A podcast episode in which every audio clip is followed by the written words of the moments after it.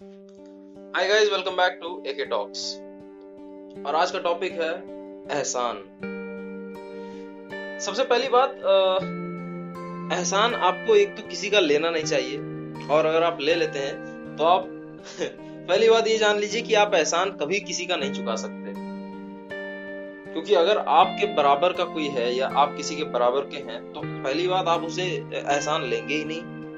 ठीक है? फ़र्स्ट चीज़ ये आपको किसी चीज़ की ज़रूरत है, जैसे मतलब आपको पेन की ज़रूरत है, आप अपने एग्ज़ाम क्लास में बैठे हुए आपको पेन की ज़रूरत है, आपको किसी दोस्त ने मदद कर दी तो उसने तो आप पर एहसान कर दिया क्योंकि वो अगर पेन नहीं देता तो आप पास नहीं हो पाते, आप अपनी परीक्षा नहीं दे पाते। लेकिन कभी उसको ज़रूरत पड़ेगी, आप उसको पेन दे देंगे, पर आपको लगता है कि आपने उसको पेन दे करके उसकी हेल्प कर दी तो उसका एहसान चुका दिया आपने। और जरा गहन विचार कीजिए और एकदम डीप थिंकिंग में जाकर के सोचिए कि जब उसने आपकी मदद की थी, उस समय आपको बहुत ज़्यादा ज़रूरत थी। अगर वो आपको पेन नहीं देता तो आप फेल हो सकते थे। आप अपना पेपर नहीं देते तो। मतलब वो आपका कंडीशन कुछ और ही था। उस समय आप किसी से किसी से भी मदद मांग लेते और, अगर आपने उसी समय किसी को एहसान का बदला चुका दिया तब तो फिर ठीक है, वो तो खत्म हो गया। लेकिन बाद में आपकी कंडीशन में सुधार आ गया।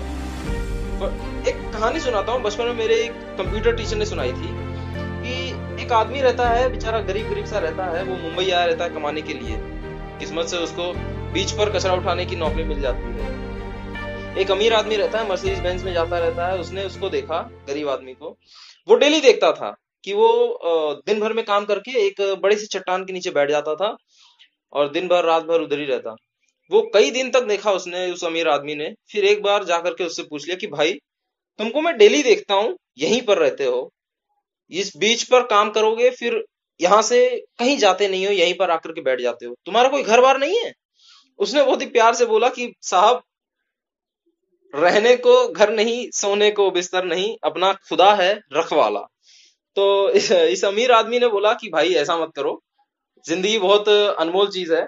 एक काम करो, ये कुछ पैसे रख लो। उस आदमी ने उसे सौ रुपए दिए। उस उस जमाने में बहुत ज़्यादा होते थे सौ रुपए।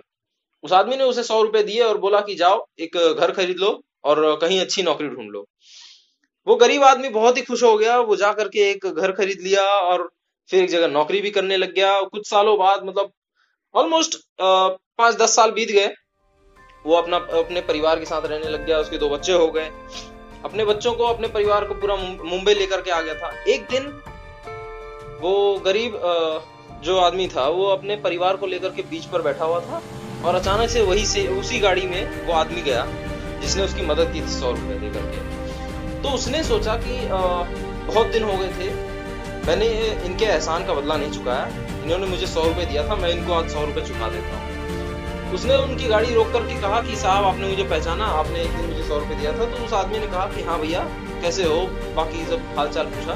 तो उसने कहा कि साहब, आपने मेरी मदद की थी तो मैं आज आपको सौ रुपये नहीं, मैं आपको हज़ार रुपये देना चाहता हूँ। उसने कहा, भाई, तुम मुझे सौ रुपये भी दे दोगे तो भी वो एहसान था उस समय तुम्हें ज़रूरत थी, मैंने तुम्हें मदद कर दी। लेकिन तुम अगर उसी समय मुझे वापस कर देते, तब तो वो खत्म हो जाता। पर अब तुम वापस कर रहे हो यानी मेरी कंडीशन भी वो नहीं है और ना तुम्हारी कंडीशन वो रह गई। तो वो तो एक जो बात थी वो तो बीत गई। वो उस दिन मैंने तुम्हारी मदद कर दी उस दिन के बाद से तुमने अगर मुझे दे दिया तो फिर ये तुम मुझ पर एहसान कर रहे हो। यानी एहसान का बदला एहसान ही हो रहा है। एहसान के बदले कभी एहसान चुका नहीं सकते तुम। तो दोस्तों एक सिंपल सी आ, सिंपल सा मैसेज रहेगा इस कहानी के पीछे कि यार आप कभी भी किसी से आ, मदद मांग रहे हो ना तो ये सोच लेना कि आगे आपको अगर ज़रूरत पड़ी तो आपको भी वापस किसी से एहसान ही लेना पड़ेगा। इसीलिए अगर आप कभी दुख हो रहे, दुखी हैं, आपको कभी कोई प्रॉब्लम है तो अपने आँसू पोछने के लिए ना किसी का एहसान मत मांगना। या किसी के कंधे का सहारा मत लेना अपने आँसू पोछने के लिए अपने आँसू छुपाने के लिए। खुद पोछ लेना लेकिन दूसरों से मत मांगना, क्योंकि लोग है ना बाद में एहसान जताते हैं कि जब तू दुख में था, तब मैंने तेरे आँसू पोछे थे, अब तेरा कहाँ गया? फिर आप उनके एहसानों तले दब जाते हैं और आपकी ज़िंदगी यूँ ही फिर गुजर जाती है। वही एहसान का भार लेकर के आप जी नहीं पाते हैं। तो यही रहेगा कि कोशिश करो, खुश रहो। एहसान शब्द से थोड़ा दूर रहिए और मेरी तरफ़ से आपके लिए ये गाना ज़रूर सुनिएगा। मिलते हैं अगले एपिसोड में। रहने को घर नहीं सोने को बिस्तर नहीं, रहने को घर नहीं, सोने को बिस्तर नहीं। अपना खुदा है रखवाला, अब तक उसी ने है